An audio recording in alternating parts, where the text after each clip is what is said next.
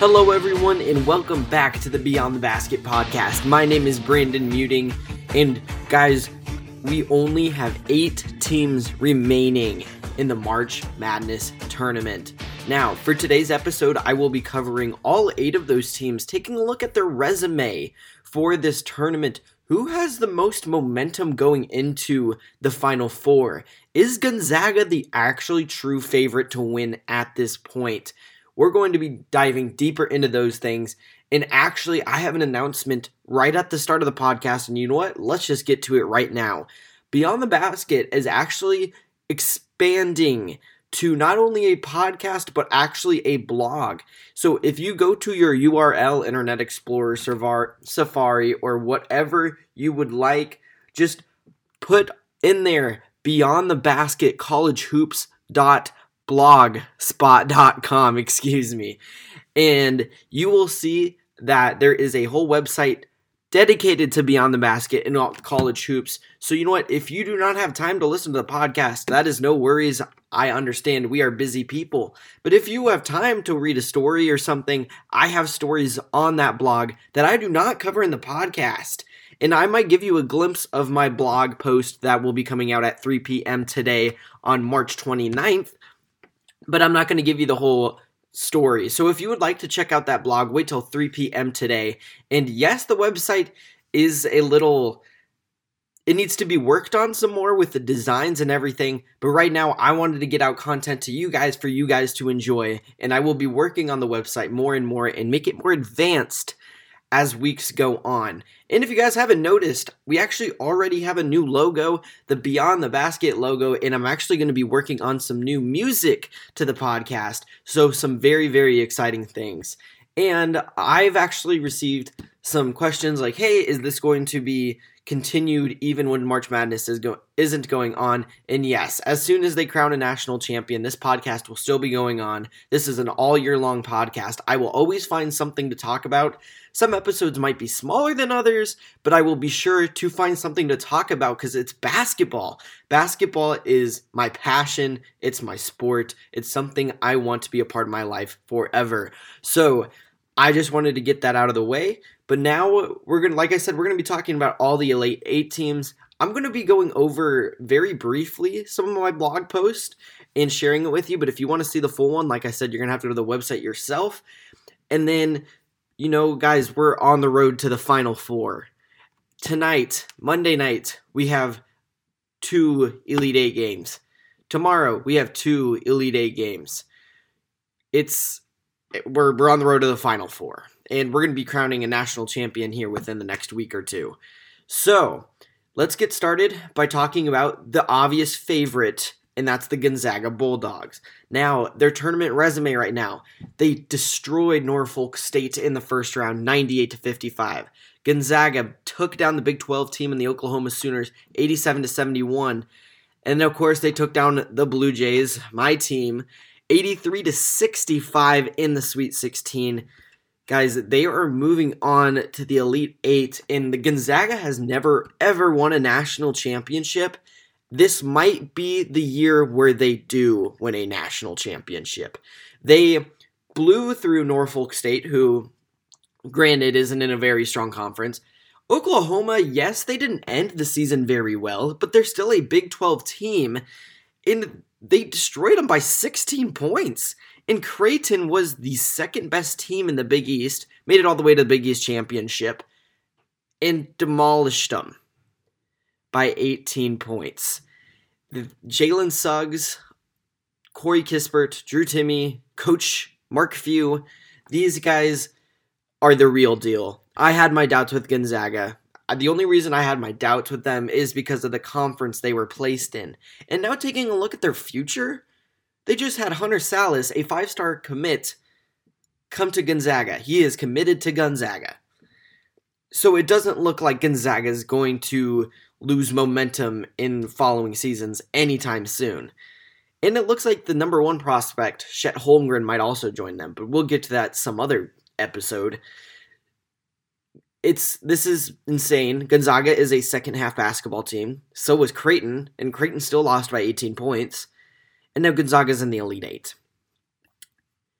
I told you I've had my doubts with Gonzaga. Even in the podcast, I had them losing in the second round to Oklahoma. I think Gonzaga is the clear cut favorite here to win the national championship. These guys have proved it, and you know they. I would love to see them in a bigger conference just to kind of see how they play in like maybe the Mountain West or the Pac-12. But you know, you got to give it to them. They played really well this season. They beat a Big 12 team, they beat a Big East team. Heck, I believe they beat Iowa and Kansas at the very beginning in non-conference play. So, Gonzaga right now, guys, is probably the clear-cut favorite to win. Now, they face the USC Trojans. Evan Mobley, who looks to be either the top or second NBA draft pick, the big man he's going to be a hard task for center like Drew Timme to guard. But taking a look at USC's resume, they took down the Drake Bulldogs in the first round, and I think Drake was actually very underrated, but they lost by 16 points. Then USC upset Kansas Jayhawks and David McCormack 85 to 51. 34 point differential for the Trojans taking down Bill Self's team and then took on a Pac 12 team in Oregon last night winning by 14 points and now they're talking or taking on the top seed in the Gonzaga Bulldogs. And like I said, I think the key matchup here is Drew Timme and Evan Mobley.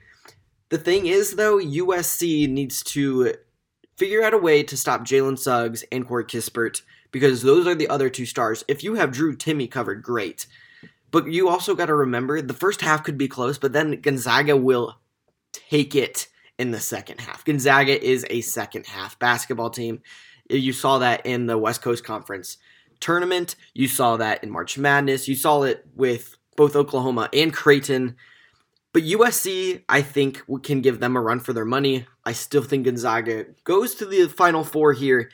But USC did knock off the Jayhawks, the Ducks, and a very underrated Drake Bulldog team. And a lot of people had Drake beating USC in the first round. USC has proved those people wrong. You know, and it's it's going to be tough to see what happens during this game. Could USC actually keep up with them in the second half? But like I said, Gonzaga is a second is a is a second half basketball team. And if I were to give you my chances of USC winning, it would be less than 5%. I don't think USC has a great chance. If Gonzaga goes down, it's going to be either in the Final Four or in the championship game. Now, taking a look at the East region, Michigan, who I'm not going to lie, I'm kind of surprised they made it this far, especially without their star player in Isaiah Livers. You know, they beat Texas Southern, a 16 seed, only by 16 points, and you're probably like, Brandon, that's a double digit win. Yes, but that was also the the smallest amount of a lead for a one seed this year. Illinois destroyed Drexel, Baylor destroyed Hartford, Gonzaga destroyed Norfolk State, and you know what? Michigan beat Texas Southern. They didn't really destroy them. Uh, then they almost lost to LSU in the second round, only won by eight points. And then they did take down the Seminoles pretty handily in the Sweet 16. And now they're here in the Elite Eight. And if I were to make a prediction at the very beginning of the bracket, I would say Michigan would be the only one seed that wouldn't make the Final Four. Obviously, not the case. Illinois losing in the second round to Loyola Chicago. But the question is, is do they really need Isaiah Livers? It was like the whole Villanova case. Do they really need Collin Gillespie? But here it's Michigan and Juwan Howard. Do they truly need Isaiah Livers? The answer is no, they don't. And me being a big doubter in the Wolverines I'm I'm not gonna lie, I'm still doubting them a little bit. But with their opponents, who I'll get to here in a second, I think Michigan goes to the Final Four and takes on Gonzaga. And from there, I think Gonzaga beats Michigan. But I think Michigan can actually make it to make it to the road to the Final Four. I just don't think they're going to get a championship under their belt. And their opponents, who surprisingly went from a first four game all the way to Elite Eight, is the UCLA Bruins from the Pac 12. And like we've seen, the Pac 12 is probably the most underrated conference this year, very overlooked. Everybody was taking a look at the Big 10, the Big 12. Well, obviously, the Pac 12 is the conference to look at this year. UCLA beat Michigan State in a first four game, went by BYU by 11 points in the first round beat the kind of the underdog Abilene Christian by 20 points in the second round, took down the Alabama Crimson Tide by 10 points last night, and now they are set to take on the Michigan Wolverines. Guys, I had Michigan State beating UCLA in the first four. I had my doubts in the Bruins. I had my doubts with both the Wolverines and the Bruins. But obviously, UCLA has proved that they can do this. So, I could see either team making it to the Final Four with the Gonzaga and USC game. I was like, Gonzaga's the easy favorite. I will pick Michigan to win this game, but I think it could be a close one. UCLA has proven that they can be an Elite Eight team. And you could say, well, they had, they faced an easy Big Ten team in Michigan State. They beat a West Coast Conference team in BYU. They beat an underdog in Abilene Christian and maybe they got lucky against Alabama. Guys, they're a good basketball team. BYU is actually a pretty decent team. Alabama's a very, very good team this year. And I guess they're going to be put to the test against the Michigan Wolverines and Juwan Howard. Without Isaiah Livers, how will they handle Hunter Dickinson is my biggest question for that game. So I personally will have Michigan and Gonzaga in the Final Four on that side of the bracket. Now, taking a look at the South region, we have the Baylor Bears, who took down the Hartford Hawks in the first round, took down the Wisconsin Badgers in the second round, and actually had a pretty tough game against the Villanova Wildcats in the Sweet 16. They did end up winning by 11, but Villanova was up by 7 at halftime. And you know, like a lot of I had my doubts with Baylor then. I was like, wow, Villanova's a pretty good team and I had Villanova losing to Winthrop in the first round. So, the Baylor Bears, you know, are a very good team with J- Jared Butler. And I have a lot of respect for head coach Scott Drew, who I personally think should win head coach of the year just because they actually had a pretty tough schedule and their record shows that they can handle that schedule. So, uh, with Baylor being in the Elite Eight, they are a good team, and I think they could go to the Final Four. But they have the Arkansas Razorbacks in their way. Arkansas, who took down Colgate in the first round, only won by two points against Texas Tech in the second, and only by two points against the Cinderella Oral Roberts in the Sweet 16. Listen, Arkansas is a good team. Colgate in the first half of that first game was scary for people because, and I know a lot of people actually picked Colgate to win that game, but Arkansas fans and you know even me as a college basketball fan was putting my doubts in uh, the Razorbacks. I love Eric Musselman as a coach. I even had Texas Tech beating Arkansas in the second round, and they only won by two points. And the fact that Oral Roberts almost beat them is a scary thought. So I'm gonna say Baylor takes this one pretty handily. And if Arkansas makes it to the Final Four, I think that's amazing. They have a very good team, and a star like Moses Moody deserves that. But I just personally think that Baylor has this one in the bag against the Arkansas Razorbacks just because of how they played against Oral Roberts and Texas Tech. And Baylor obviously came back in the second half against Villanova, took down a good Wisconsin team, and, you know, destroyed an American East team in the Hartford Hawks. So I'm having Baylor advance here. They have the better resume in this tournament so far. Now, taking a look at the Midwest region, which is probably the craziest region this year, the Oregon State Beavers, who at the very beginning of the year was ranked last, dead last in the Pac 12 conference, ended up winning the Pac 12 championship, was seeded 12th, knocked off Tennessee by 14 points, knocked off Cade Cunningham and the Oklahoma State Cowboys by 10 points, took down Sister Jean and the Ramblers in the Sweet 16 by 7 points, and now they are sitting here in the Elite 8 looking to be a 12 seed in the Final Four. Now, I want you guys to look at something real quick. Earlier, I said Pac 12 was the most underrated conference. There are two Pac 12 teams in the Elite 8 UCLA, who is an 11 seed, and Oregon State, who is a 12 seed.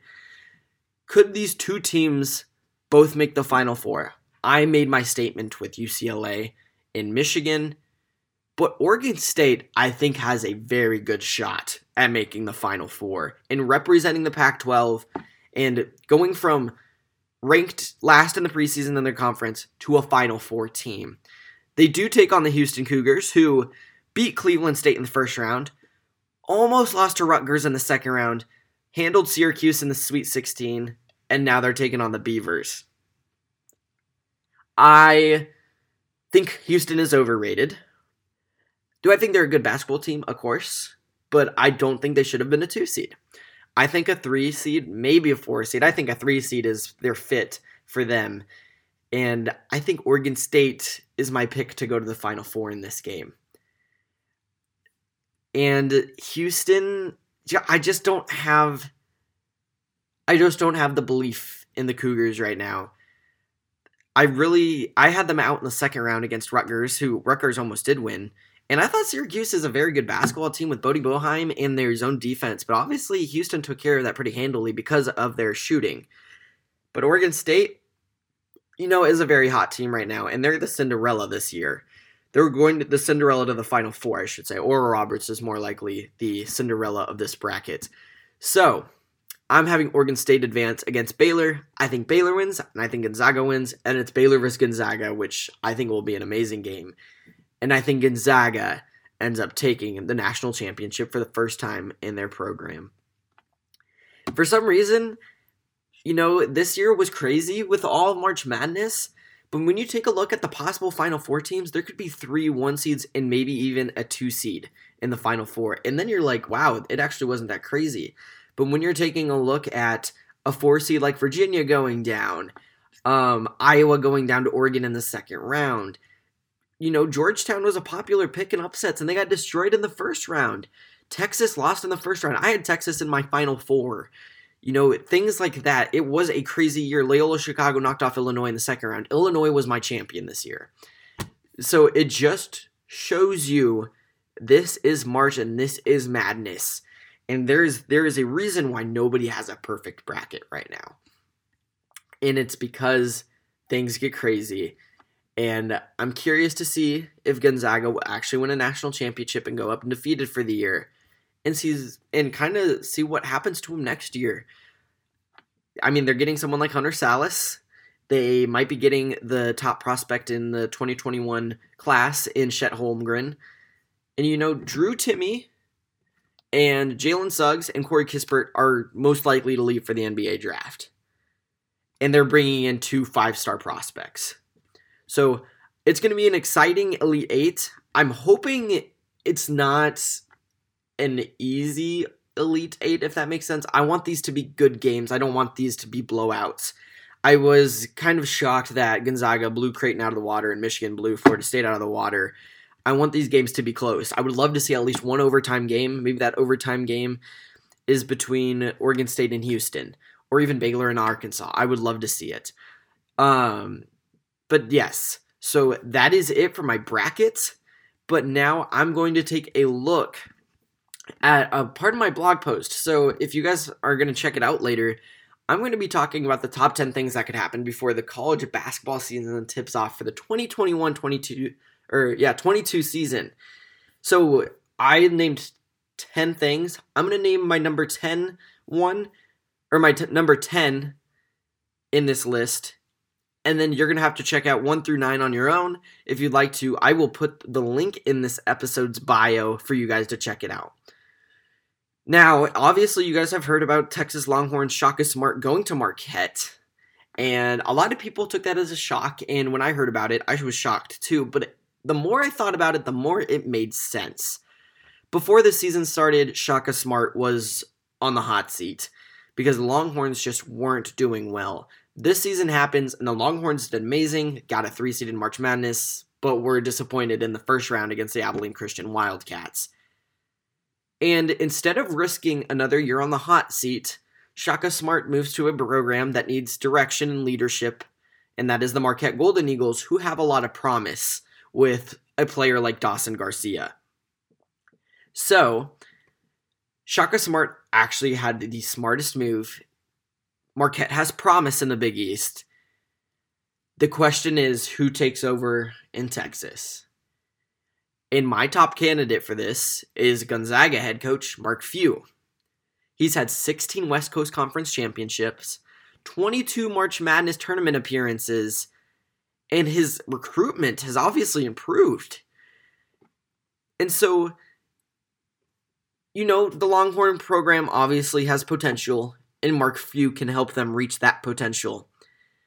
The thing, the reason why it's only number 10 on my list and why I'm a little doubting it is because of the team that's set up for him possibly next year with a recruit like Chet Holmgren, who, you know, like I said, hasn't committed to Gonzaga, but it's kind of looking that way.